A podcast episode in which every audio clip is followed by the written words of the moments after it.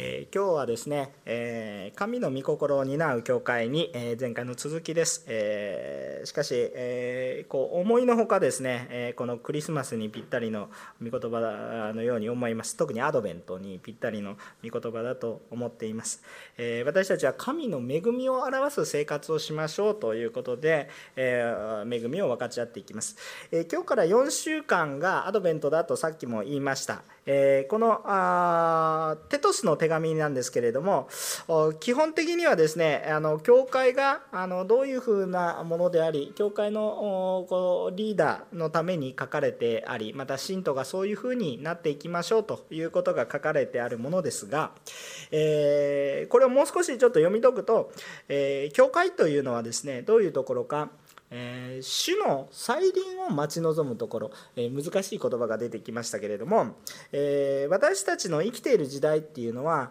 えイエス様が最初に生まれた時代とはちょっと違いますよね、えこうもうすでに生まれて十字架の後の時代でございます。もうかつてのもう2000年前ぐらいの話の後にでも私たちはこうやってイエス様をの誕生を記念し待ち望んでいるわけですけれどももう一度イエス様の誕生クリスマスを待ち望んでいるのかそういうわけではないわけです。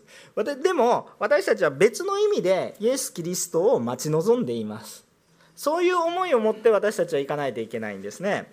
いきなりなんか難しい話のように思いますけれども主イエス・キリストは一度人の姿を持って神様はですね主イエスというこの人の姿を持って私たちの世に来てくださいました。それは私たちの罪のために十字架にかかれ死なれよみがえり私たちの罪を全て許すためにそのことを行われました。しかしその後ずっと永遠に生きて私たちと共におられるというよりは、えー、天に昇られてその代わり神の霊である神様の御心である精霊が使わされて私たちと共におられます。だから今は精霊の時代とも言えます。しかしイエス様は天に昇られる時約束されたんです。私はもう一度来る。今挙げられたようにもう一度来るということをお約束されています。これをもう一度来るもう再び望むので難しい言葉で再臨と言います。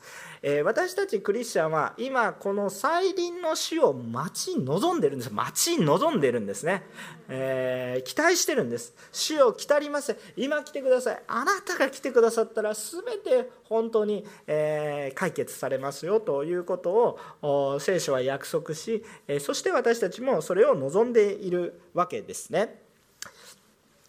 ですから、あの私たちもそのことを喜んでいるものとして、えー、今日のこのテトスの手紙を見ていただければいいじゃあその待ち望むものの姿勢とは一体どういうことなのかあ私たちの生活とはどうあるべきかということに対してこのテトスの手紙で書かれていると言っても過言ではないんですね。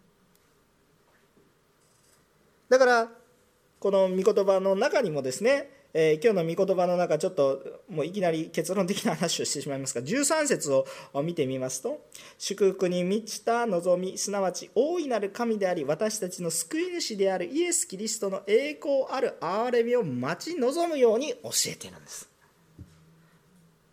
なんとなくねなんか現実的なハウツーの話ばっかり書いてあるように思うでしょ？しかしね霊的に見たら私たちは本当に主を待ち望むっていうのがまず第一にあってそれにふさわしいものとしての歩みというのはどういうものなのかっていうことを待ち望まないといけないから、えっと、主が来るまでやっぱり待たないといけないんですよ。でもその待ってる姿勢が大切ですよ。ただただウェイティングしてるだけじゃないでしょ。ただ待ってればぼーっと待ってるだけではないですよ。その待ち望む姿勢っていうのは非常にアクティブなものですよ。ということをですね、えー、今日学んでいきたいと思いますし恵みがあふれると思います。私たちは主を知り主を待ち望むことをそして、え私たち自身がそうありまたそのように人々を導いていくという使命を持っているんだとテトスに対してパウロが教えているんだよということでございますね。それはもう迫害の中であっても困難な時代にあっても変わりません。主を喜びを持って待ち望むんです。皆さんイエス様が来られることを待ち望んでいますか？状況とか関係なくて皆さん待ち望んでいますか？あイエス様と顔を合わせたいと思ってますか？基本的にあのなんかね細かいことばっかり気にし始めるとね基本的なことを忘れるんですよ。皆さん礼拝に対して喜びがなくなってくると基本的なことを忘れてるんですよ。あのあね基本は大切ですよ。本当にイエス様を愛する思いイエス様を喜ぶ思い基本的に礼拝に喜びがあるんですね。皆さんそういうものであってほしいと願います。さあ3つの話をしたいと思います。第1番目。私たちは救いにふさわしい良い技の模範となりましょう。私たちは主が私たちに救ってくださったことにふさわしい良い技の模範となりましょう。ということです。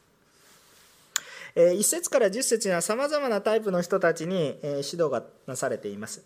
テトスの手紙っていうのは一つはリーダーに対する忠告です。このテトスというリーダーに対する忠告であると思います。でももう一つ、えー、思うことがあります。逆にこれは信じてる人たちへの勧めでもあります。なぜならば、えー、一つはリーダーこのように教えなさいというふうに、えー、教えてるわけです。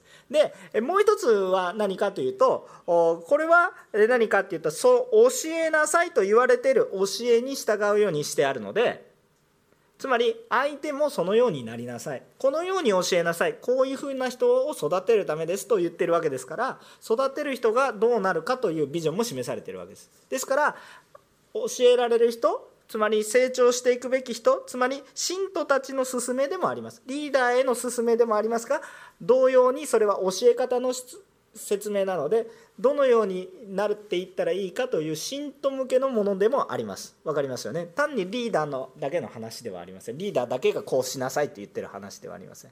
私たちがそうなることが理想だということですね。ですから相手ということです。でももう一つもう一つありますね。さらに言うとその健全なその姿になりなさいと言ってるだけじゃなくてその一人一人がむしろこれはリーダーになりなさいと言ってるわけで3つだ3段階あるわけです。まずテトスに言っています。でも人々がそうなることだから人々もこのテトスに書かれた手紙なんですけれどリーダーに書かれた手紙なんですけど教会で読まれそしてそれはどういうことか。テトスに書かれていたけれども人々がそこに書かれている内容のようになりそして私たちもテトスのように教えましょうというふうに3段階なんですね。まずは一人のリーダーに対して語られた言葉です。でもそれが分かち合われて私たちもそうなりましょう。というこう3段階の、えー、このことが書かれてあるんだ。ということを理解して内容を見ていきたいと思います。だからこのことは私に書かれてあり私たちもそれを伝えるんだよ。導くのは皆さんです。主が共におられますからね。だから大丈夫だという話なんです。ね。もちろん導けるように用意します。皆さんが導く。ということなんですね。まさに。なんかこの聖書の歌詞を読んだだけで今日なんかクリスマスの雰囲気ある御言葉なのかと思うでしょ。もうバリバリありますね。バリバリありますね。このアドベントだからぴったりですね。さあ内容について話していきたいと思います。基本的にはこの内容全体を通して基本的に言いたいことは何か神の権威神が与えられた権威を正しく取り扱いましょう。神が与えられる権威を正しく扱いましょう。それは権威を発揮する時もそうだし権威を尊敬する時もそうですしそういうふうにしましょうということそんなこと書いてありますかっていうことなんですけど読み解くとそういうことです。神が与えられた権威を正しく神が与えられた素晴らしさのそのままに表しそして神の与えられたことですからそのことに尊敬を持って人に接するということです。ピンとこないと思いますね。後でまた戻ってきますから。さあ、えーと、これはえー、どういうことなのかというと全ての権威は主が与えるものですからこの権威に従うっていうことは一つ素晴らしいことです。ただしこの権威を間違って使ったり間違ってあ、えー、こう尊敬したりすると非常に問題人間関係の中においても大きな問題が起こります。さあ、えー、大きく4つ5つ5つのパターンについて書かれています、えっと、まず第一に書かれてあるのはえー、年配の男、えー、年上男性、えー、ということでございます。一節二節、えー、です、えー、お読みします、えー、しかしあなた方あなたは健全な教えにふさわしいことを語りなさい。年配の男の人には、えー、自分を制し品位を保ち慎み深く信仰と愛と忍耐において健全であるようにと。こういうふうに言ってる。年配の男の人に対してはこのように書かれてあります。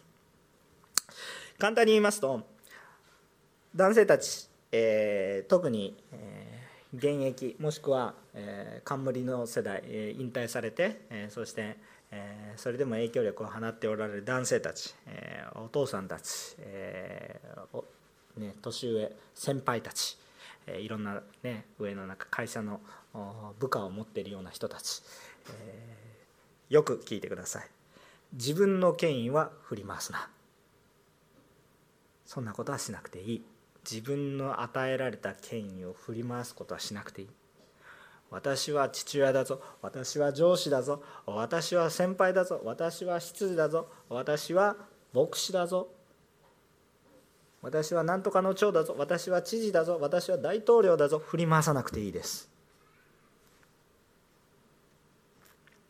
その権威を振り回すのではなく主が教えられているのはむしろどういうことなのか。自分を制し慎むことで神の品位を表します。私の思い通りにかってこうブンブンブンブンなんか金曜礼拝と同じようなこと言ってますけどテモテとテトさ似てるので同じようなこと言います。ブンブンブンブン自分の権威を振り回すのではなくてむしろ自分を制し慎むことで神の品位を表すことができます。なぜですか？神様ご自身がそういう方だからです。考えてみてください。神様俺が神だ。何でもかんでも聞け。みたいなことをいつでもいつでもガンガンガンガン振り回していたら私たちはもう何も言いませんよ。もうもう何も言えませんよ。皆さん神様が神の権威を持って目の前に現れたら何ができますか？私たち何もできません。もうはあ私昔はですね父親がですねあの水戸黄門っていうのがね好きでね。いやもう韓国の人すみません。水戸黄門っていうのがあったんですけれども時代劇ですね。で好きなシーンが好きなシーンがあるんです。大体昔のねあのドラマっていうのは好きなねンっていうシーンがあるんです。水戸黄門って言ったらねこのもんどころが目に入らんかみたいでゴーンってやるんですけどそしたらみんなはあみたいにやるんです今まで適当にやってた人がはあってやるんですよ。大体他のドラマも全部そうなんですね。将軍が暴れるドラマがあったりとかですね。あのなんかお奉行さんがねこう入れ墨を見せるやつとかありますけどカーンっていう瞬間があるんです。バーンって見た瞬間にはあってなるんですね。えー、まあなんでそれが面白いかっていうとあのその権威が本当にある場合には私たちは何も言えないんですよね。でも本当に神様の権威が現れた時私たちは何もできません。もうまさに倒れるしかない。そういうような状況なんですね。権威とはそういうものなん権威とはそういうものです。水戸黄門が出てきた時にですね「このもんどころが目に入らんか!」とか言ってそれがどうしたっていうやつはまあ後でそうなるんですけど もうこう挙句の果てにはなんだこの後に及んではもう死ぬしかないので死ぬならばみたいな感じで、え反抗してくるんですけどそれが人間の罪かなと思いますけども基本的にね権威があるところにカーンって見せた時に「何それ?」とかいうふうには言わないんです。権威というのはすでにあるものなので振り回さなくても無理やりさせなくてもお辞儀をするものなんですもうひれ伏すものなんですね。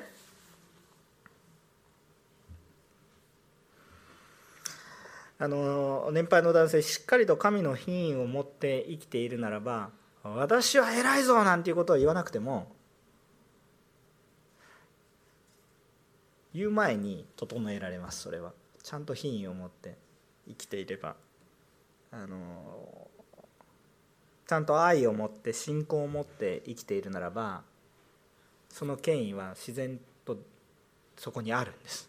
それは言う必要もありません。私は妻に「私はお前の夫だぞ!」とか言ってガンガンガンガン毎日言わなくていいわけですよ。あのもちろん「愛してる」とか言った方がいいんですよ「愛しなさい」って書いてありますからね。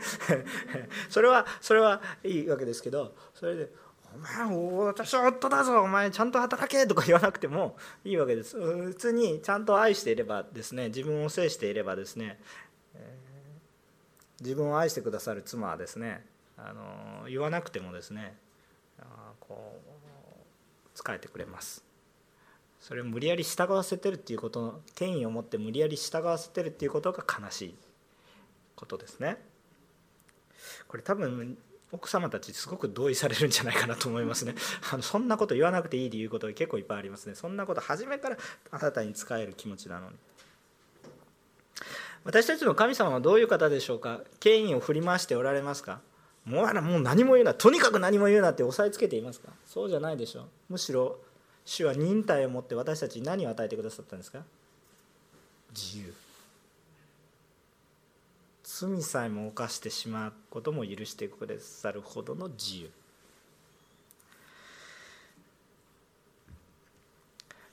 今日は時間通りに終われるんでしょうか。ちょっとドキドキしてきましたけれども。本当に深いですこの御言葉。は。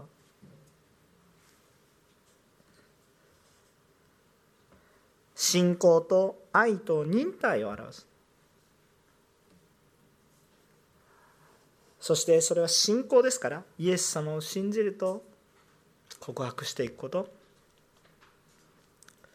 そして愛を表す時も自分の感情の発露ではありません。好きだから好き嫌いだから嫌いそういう話ではありません。愛というのはどういうものですか。まさに忍耐を持って行っていくものです。決断と決意を持ってするものです。好きだからではありません。楽だからではありません。メリットがあるからではありません。犠牲を払ってでも相手を大切にします。モハマド世界で最も権威者なるイエス様がモデルです。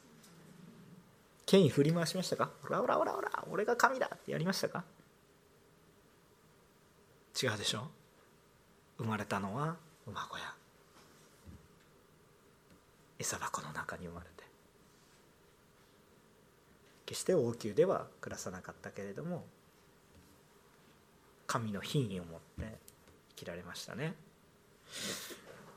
どうぞ男性の皆さん社会で働いておられます。どうぞ何のためにその権威が与えられているかをよくご理解ください。それは主を信じていることを告白するためにあるということを忘れないでください。年配の男性の皆さんあなたには神の信仰を表す。そして愛を表すそして忍耐を表す使命を担っているんだということを忘れないでください。どうぞ教会の男性の皆さん心からこれはお願いをもう私はお願いすることしかできません。命令することはできませんが。年配の方なんでね。お願いすることしかできませんが。本当に心から思いますが主のために人生を用いてください。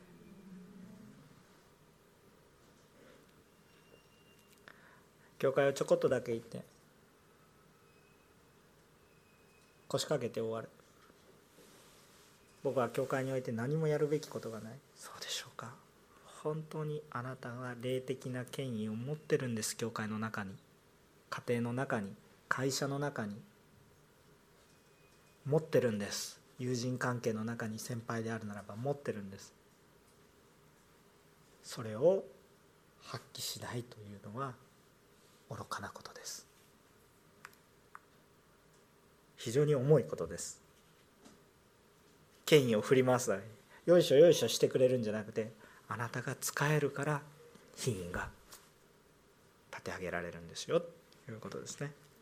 さあ年配の女性について書かれてあります。年配の女性について、えー、3節からあ5節。ちょっと長いですが。同じように年配の女の人には神に仕えている者にふさわしく振る舞い人を抽象せず大酒の虜にならず良いことを教えるものであるように。そうすれば彼女たちは、えー、若い女の人に夫を愛し子供を愛し慎深く締結で家族家事に励み善良で、えー、自分の夫に、え従順であるように諭すことができます。神の言葉が悪く言われることのないようにするためです。えー、はい、えー、と書かれてあります。ちょっとブブブブブブブブとなんかもうなんかいろいろ書かれてるなという感じがしますけれども、えー、少し解説をしていきたいと思います。神に仕えている姿を私たちは取る必要があります。えー、特に年配の女性でもそうであります。えー、主にむしろ良い年の取り方をしてですね本当に神に、えー、仕えるふさわしい姿を身につけるとよろしいかと思います、えー、それはどういう姿だというか基本的には人を中傷しません。特に言葉に慎みを覚えましょう。言葉に気をつけましょう。もうもう言葉に気をつけなさいっていうのはいっぱい出てきます聖書の中から。もう探さなくても当たるぐらいいっぱい出てきます。言葉に注意しましょう。多くの知見多くの批判のこの経験をします。特に女性は言葉が豊かだと思います。どちらかというとですけども。あしかしこの言葉を主のために用いましょう。批判噂話をすることによって神の栄光を表すことやイエス様の素晴らしさを表すことはできないわけです。えー、自分たちに与えられてる権威っていうのはこの言葉で人々の心を難しくするために与えられてるわけではありません。年配の女性たちにも権威があります。品位があります。その品位は何か。むしろその言葉において人々の権威を高めていくことができます。言葉一つで変わります、えーそして愛しすべきことをして若い人に尊敬されるようにしましょう。何かもう口ばっかりでしたもうあの人あのことができないこの人このことができない。でそういうふうに言い続けてしまってですねあのなんだうるさいなみたいな感じになってしまうのではなくてですね、えー、むしろ一言言ってですねあ言うなと言ってるわけではないんですよ指導していいんですよもちろん指導していいんですよでも自らをそのような形にして行動を起こしそしてむしろ皆さんの方が「お姉さんちょっと相談したいんですか?」と相談される人になりましたそれはねなんか女性たちの中のなんか変なヒエラルキーを作ってですねあの人に相談しなければですね厄介なことになるとかそういうことではなくてですね心から相談される人になりなさいということです。心から相談される人になりなさい。もし皆さんたくさん批判ばっかりしてる人噂話ばっかりしてる人に自分の心の悩みを告白したいですか？あの人はスピーカーだからね。喋るとブワーって喋る。あの違うわけですよね、えー、もちろんあの賑やかではあっていいんでしょ？たくさん。交わりをしてたくさん分かち合っていたらいいんです。でも心の奥にいつも神の栄光を表すことが第一だと思っていなければあっという間にゴシップになってしまいます。祈りの課題と言いつつゴシップになります。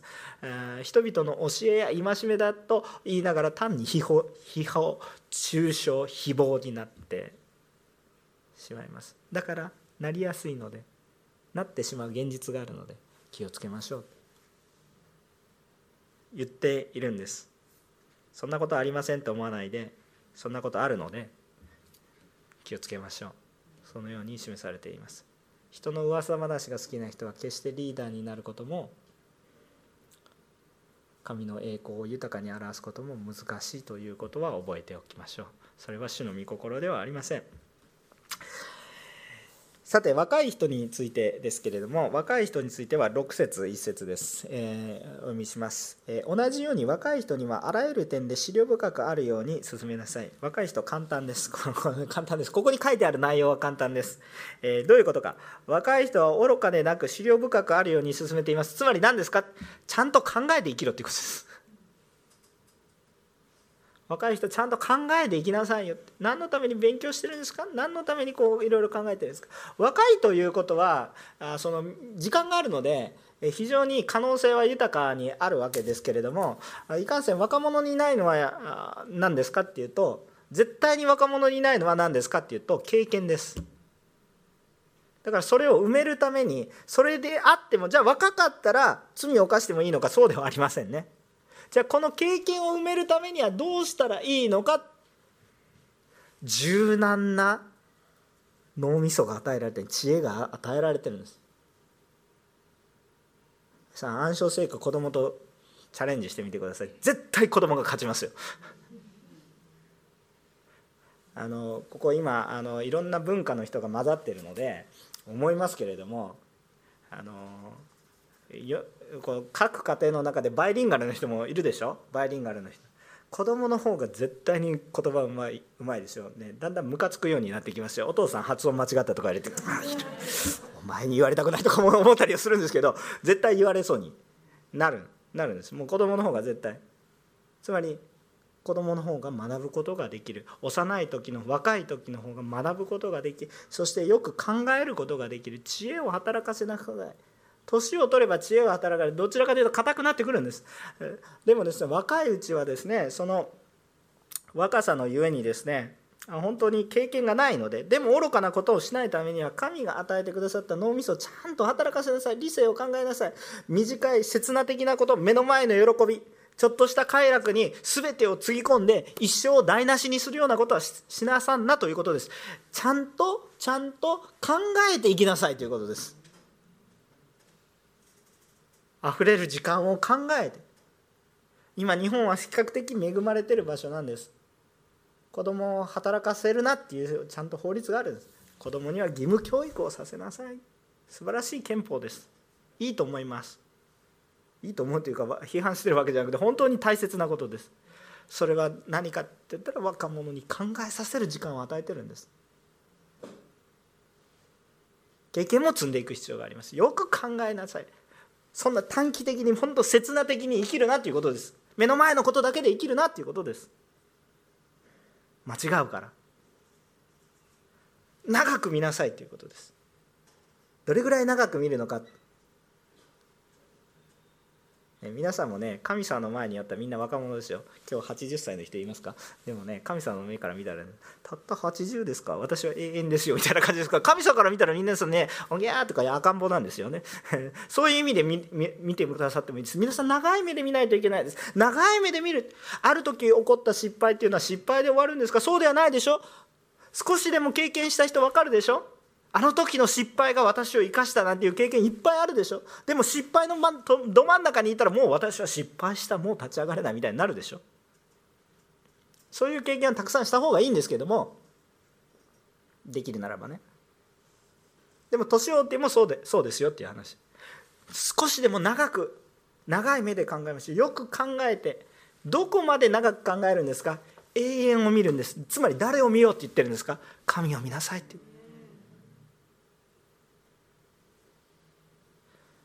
あなたが社会で有名になる。良い会社を建てる。お金持ちになる。人々に褒められることをする。それは尊いことです。でも同時に一時的です。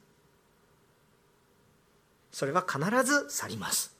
必ず去ります。いいですか？もう一回言いますけどそれは必ず失われます。いや名誉は残るんじゃないですか？そんな名誉も必ず去ります。必ず去ります。永遠という時間を考えた時には必ずなくなります。ただし本当になくならない神の愛本当に価値のあるものを考えたら神様の愛が真正面に出る。本当の価値のある生き方をしてください。もちろん皆さんの若い時にやるさまざまなチャレンジはねいいんですよ。たくさんやってください。それが多くの人々に神の豊かさを表していくことになります。でもその中心に神を思う心を持ってよく考えていきなさい。私大体わかる教会に行ったから私の人生に何のメリットがあるのかっていう人がいるんですよ。大バカ者と言いたいです。君が見ているのは本当に目の前のことだけしか見ていない。逆に私は聞きます。あなたが永遠の命じゃなくて高級カーに乗れたとして天国に行けるんですか？ロケットを所有したとして天国に行けるんですが行けるものならやってみなさい。霊的なことに目が開かれた時に初めてああ私たちが何を求めていくべきなのかっていう人生。その上でねその上でそれがあった上で良い働きをしなさいとテトスは教えているわけです。それがなかったら虚しいと言っているわけです。だから思慮深く生きなさい。どこまで長い目で見ないといけないですか？永遠にまでその長さを持っていきなさい。今度は指導者についてのおすすめです。指導者については7節から8節。またあなた自身良い技の模範となりなさい。人を教えることにおいて偽りがなく品位を保ち非難する余地がない健全な言葉を用いなさい。そうすれば敵対する者も私たちについて何も悪いことが言えず恥じることになるでしょう。アメン。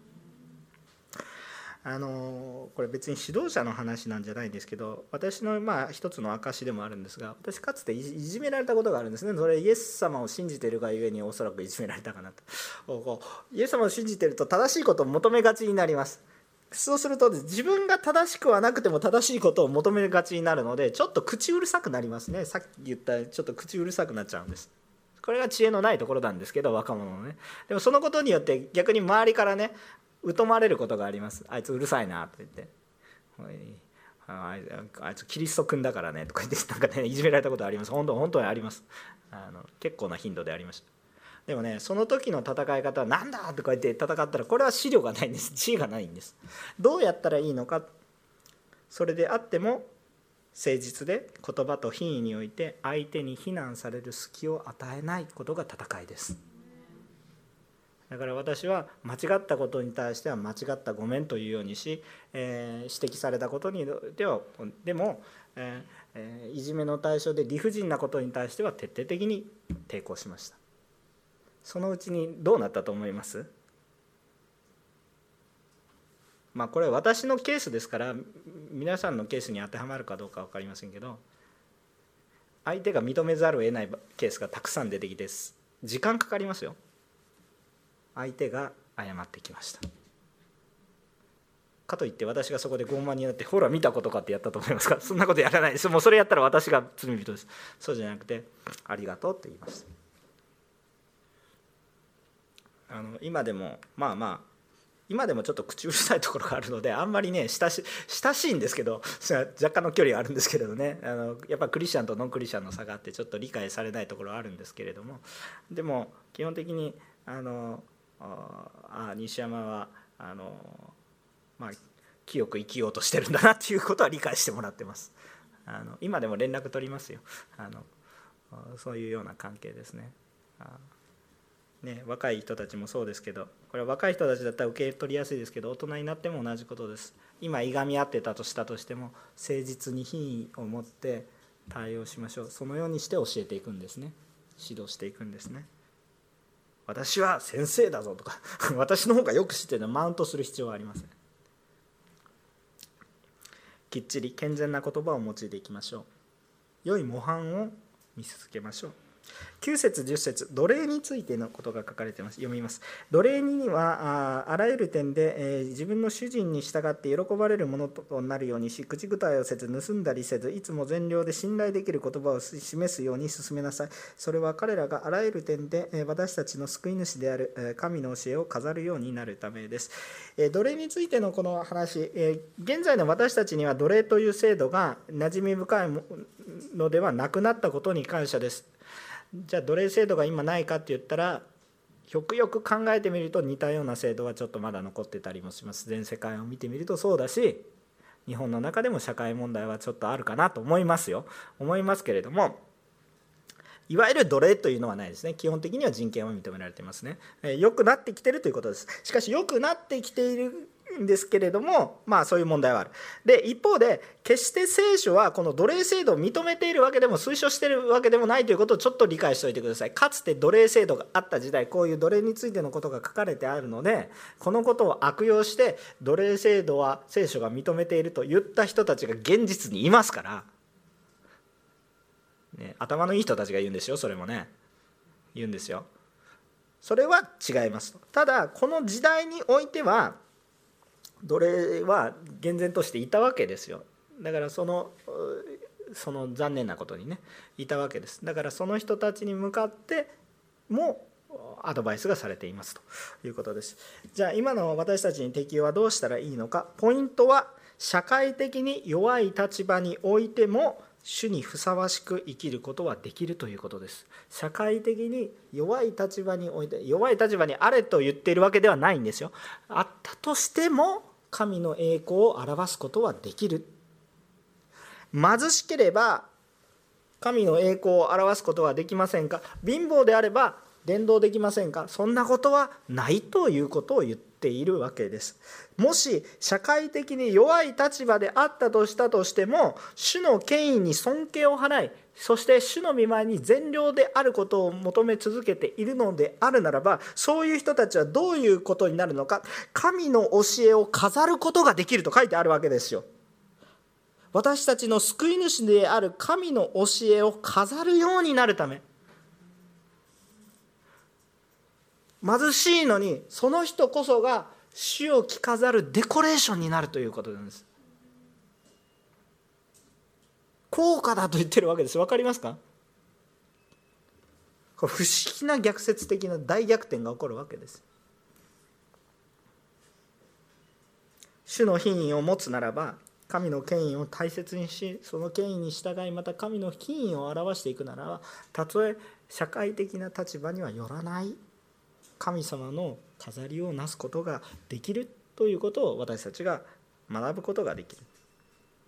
さあこれまでのことをまとめると全ての立場の人は神様が与えられた権威を認め尊敬しまた自ら与えられた権威にも恥ずかしくないように生きるならば私たちは神様の恵みを神様の栄光を表して生きることができそして死を待ち望むんだということが分かってくるわけです。どのような立場の中にあったとしても私たちはその立場に置かれていることを理由として主の栄光を表さないのではなく環境状況立場によって主を崇めないのではなく環境がどうであれ状況がどうであれ主を褒めたたえる。主は全ての人を救ってくださります。ということを覚えたいと思うんです。今日私たちにそのことが気づけたら幸いです。今日大変な中にいらっしゃる方もいるいます。現実にいます。祈りの課題聞いてます、えー、分かっていますがそれでも主の栄光は褒めたたえずにはいられない信仰に皆さんがあるならば今日はそれでも皆さんは平安です。希望があります。実際にそれは現実です。えー、まだ1番目のポイントは2番目なんですが主の栄光を表しキリストの再臨を待ち望むのがキリスト者の生き方ですよ。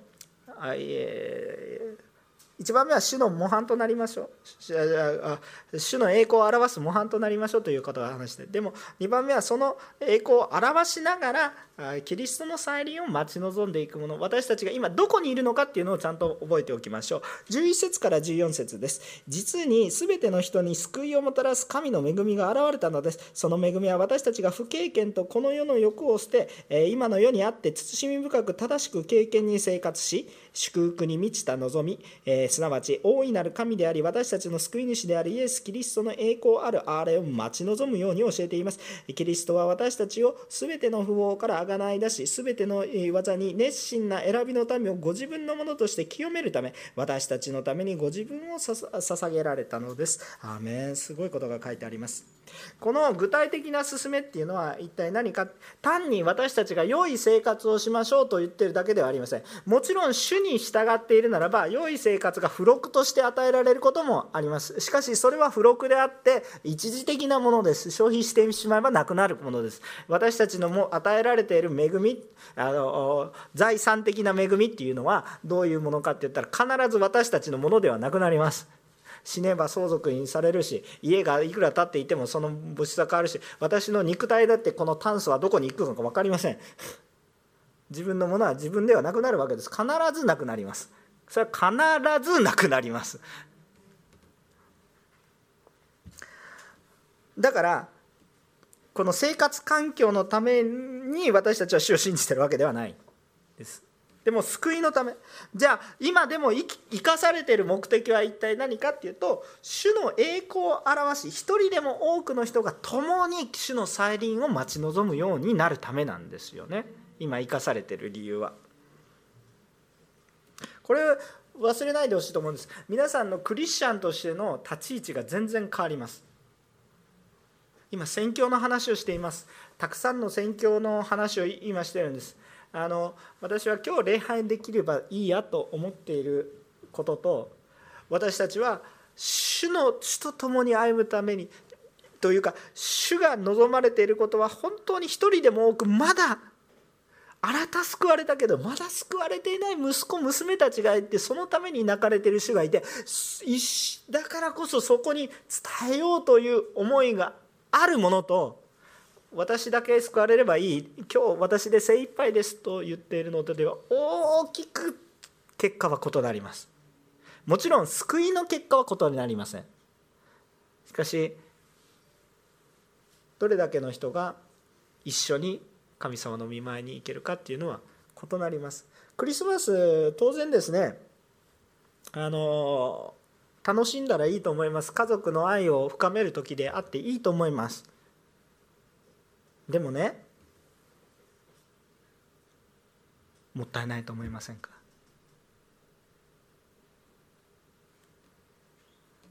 あのもちろんそんな余裕はないですっていう人はそれなりのやり方があります。でも例えば家族でとてもいいケーキを一つ買うんであるならばそのお金は全部ちゃんとね経済回すために使ってもらったらいいと思うんですけど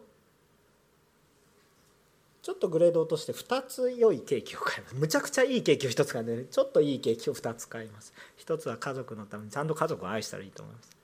でももう1つは誰か孤独に暮らしている人のために用いたらよろしいと思いませんか？全然全然違うのが分かりますか？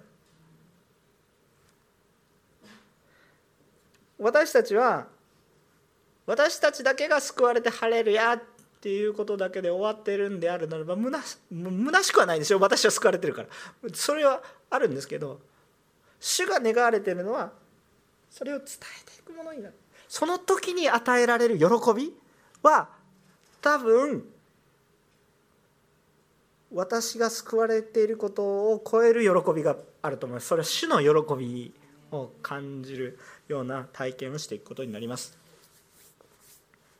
全ての人が罪から救われる救いは示されているんですけどあまりにも多くの人がそれに気づいていないのでそれを伝えるものになりましょう。主の栄光を表し共に主の再臨を待ち望む私たちにならないといけないんだ。何ができるか分からなくても少なくともその姿勢を持っていつでもアンテナを取っていつでもそれを成していく。目の前に与えられた機会を逃さない。きっとあると思います。皆さんそれぞれのうちにあると思います。それを用いてください。私たちの模範はイエス様です。このクリスマスの時期に一体何をなすのかもう一度考えましょう。悔い改めるチャンスです。主の恵みを表すチャンスです。そして主に仕えるチャンスでもあります。どうか私たちは救われたんだから救われたものとして神の清さを表し主の栄光を表すんです。それは器の中に隠しておくものではない。表さないといけないんですね。クリスマスはチャンスであります。3番目。すぐ終わります。御言葉が軽くなされないようにしましょう。御言葉が軽くなされないようにしましょう。15節です。15節読みます。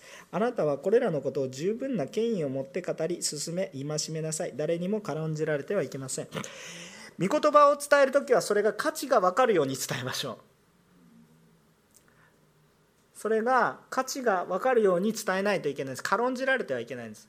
私は比較的若い方というと嫌みったらしくなるかもしれませんが比較的まだまだひよっこです、えー、まだまだ年齢がこうもうたくさんしわがあるかっていうとそうでもありません。でも、えー、かといって私たち私はあの御言葉を、えー、軽くは伝えません。重く伝えます、えーなぜならば私を軽く見るかどうかいいとしても主が与えた牧師という権威を軽んじるつもりは私はありません。主の与えられた権威を適切に持ちます。振り回すことはしません。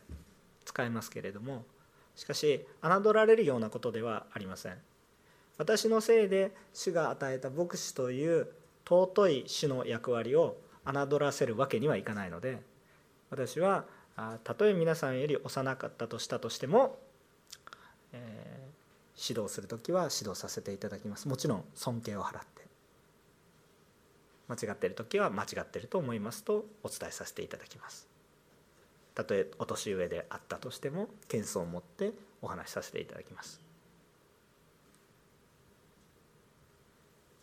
それは主の御言葉を軽くしないためです。自分が偉くなりたいがためにそう言ってるわけじゃないですね。その権威を主が与えてくださっているからそれにふさわしいものとして歩むべき使命があるからです。御言葉は正しく伝えるべきであります。教会もそうです。教会も決して軽く見るところではありません。皆さん教会を本当に価値のあるものにするには私たちの信仰が大切です。本当に私たちがそれを価値のあるものとして生きるならば本当に価値のあるものだと人々が分かります。皆さん教会に捧げる時に皆さんのゴミを捧げないでください皆さんの宝を捧げるんです。皆さんの信仰の姿勢を通して人々が教会がどういうものであるのかが見えます。不要品を捧げるところではありません。必要なものを捧げるんです。当たり前のことなんですが時々分からなくなります。私たちの伝道もそうです。聖書もそうです。安易にあげることはしません。しっかりとデコレーションして価値のあるものだとして渡してください。皆さんそれは相手のためになることなんです。もしその価値のあるものを価値のないもののように渡してしまったがゆえにその人がこれは価値のないと捨ててしまったら大いなる不幸です。永遠の命にわたることのできる御言葉を価値のないものにポンと渡してどっちでもいいんですけどねって言って渡すんであるならばそれは私たちのミスですよ。伝え方誤ってるんです。御言葉というのは本当に価値のあることなんです。だからちゃんと価値のあるものとしてデコレーションして渡さないと人々が価値を理解しないです。デコレーションすることばっかりに意味があってはいけません。どうやってデコレーションするんですか？もちろんねこうきれいに渡すもうプレゼントを渡す時聖書を渡す時にきれいに包装して渡すそういうこともいいです。でもカビにしたところでそれは全然逆にね派手すぎてあんまり良くなりません。本当に御言葉にデコレーションするのはさっき何だと言ったんですか？私たちの信仰生活ですよ。もちろんそれは形になっても現れてきます。このクリスマスチャンスですね。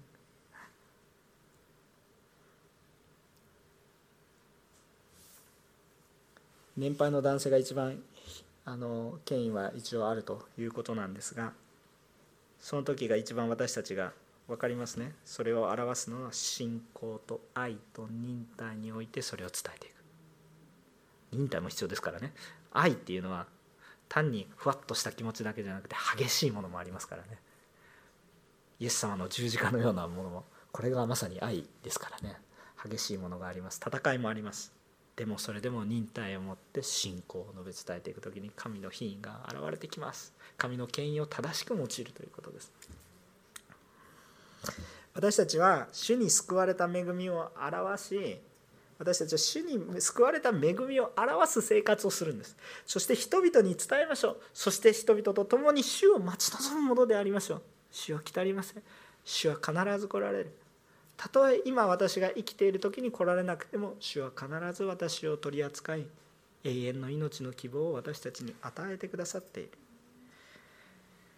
今日の御言葉をもう一回復習します。一節を読みます。しかしあなたは健全な教えにふさわしいことを語りなさい。しかしあなたは健全な教えにふさわしいことを語りなさい。7節8節を読みます。またあなた自身良い技の模範となりなさい人を教えることにおいて偽りがなく品位を保ち非難する余地がない健全な言葉を用いなさい。7節8節もう一度読みます。また、あなた自身、良い技の模範となりなさい。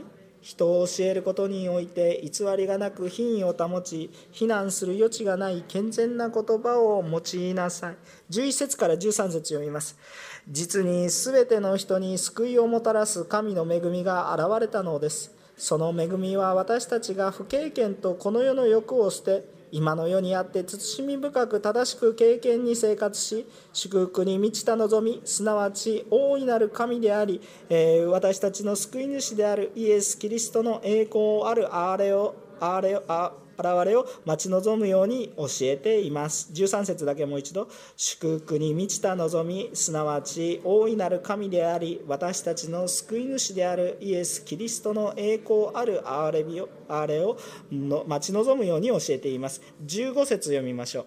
あなたはこれらのことを十分な権威を持って語り進め戒めなさい。誰にも軽んじられてはいけません。あなたはこれらのことを十分な権威を持って語り進め戒めなさい。誰にも軽んじられてはいけません。